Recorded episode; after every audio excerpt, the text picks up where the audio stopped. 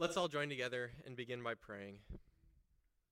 Lord, may the words of my mouth and the meditation of all of our hearts be pleasing in your sight, for you are our rock, you are our Redeemer. Amen. Do you, of all people, really need to rethink your priorities?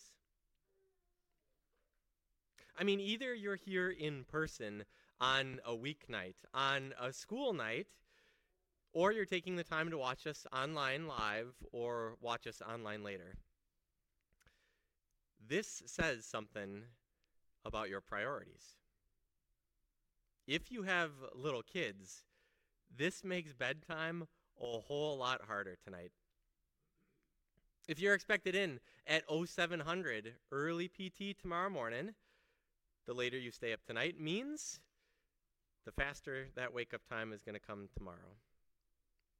I mean, some of you drive a half hour, an hour, almost more than that to come here and be here. And I hate to tell you, but that means you're going to have that long of a drive on the way home after this, too.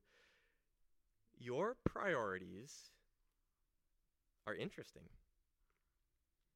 You bumped up this service in your priorities in which you hear and you see and you experience that you are like dust and ashes.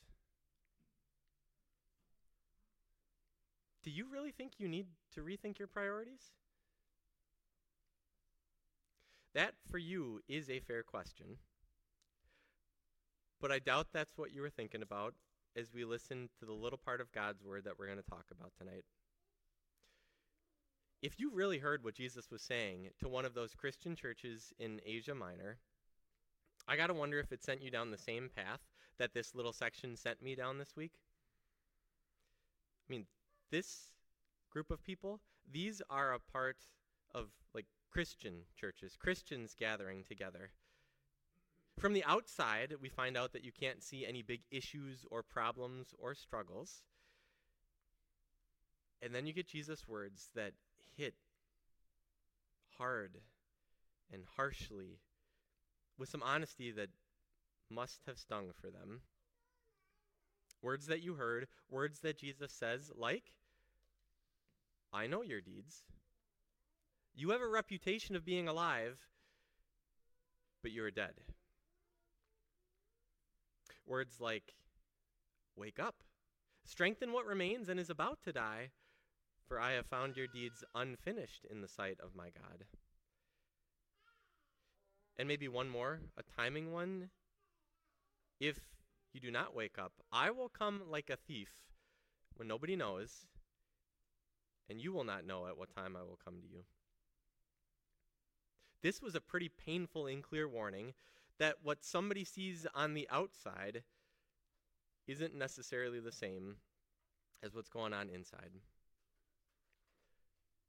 But God sees and knows. God knows the reality and the truth. And what God says was happening for these people was spiritual death. As you go through that and listen to that, did this send you down this path too, where you start to wonder about yourself? If this isn't a wake up call for you and your spiritual life, I don't know what is going to be. Because on the outside, priorities and life and personality might look good, but God knows what's going on inside of your heart. He knows the messed up side that's in there too. Today is also Valentine's Day for us as Americans. It's a big holiday that we like to celebrate. And I think Valentine's Day can kind of help us understand what's going on here at least a little bit better. I'm going to be clear. I am not going to tell you to stop celebrating Valentine's Day and to stop showing love and buying gifts and candies and chocolates and flowers. No, no, no. This is a good day to do good things for the people that you love. But maybe can this day kind of feel like a day of forced love for you and your loved ones? Like this needs to be like the best and absolutely most romantic day and better gifts than you gave the year before, and more money spent on one meal than food you'd buy for the whole week. On this one day, on the outside, it might only be a day where you go through the motions, while on the inside, your heart's not really feeling love at all.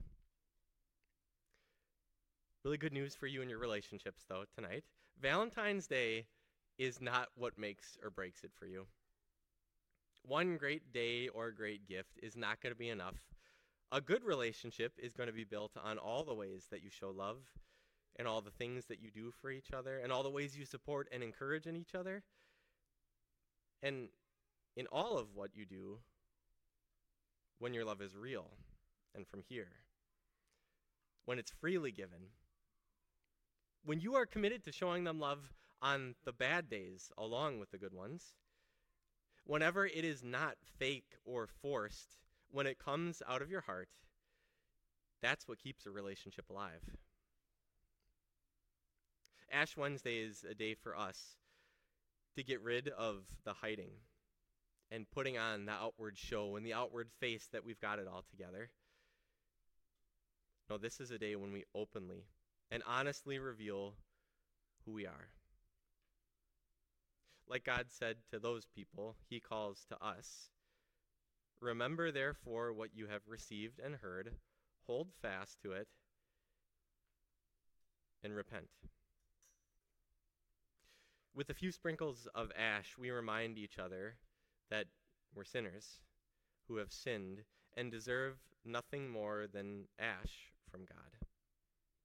We think about the pain that sin causes in our lives. We know that this messed up world ends in death because of this. And all of this, visually, physically, this comes out in the open today. But there's also something else as open and obvious and honest that happens today. And it's the bigger truth that God loves you unconditionally. That's why the ash on your foreheads and on your hands isn't just like a spot or a streak, just to tell you you are a sinner, you need help. It's in the shape of a cross. It is meant to be this very visual reminder that God won your forgiveness, that He defeated death, that He gives you new life because He died for you.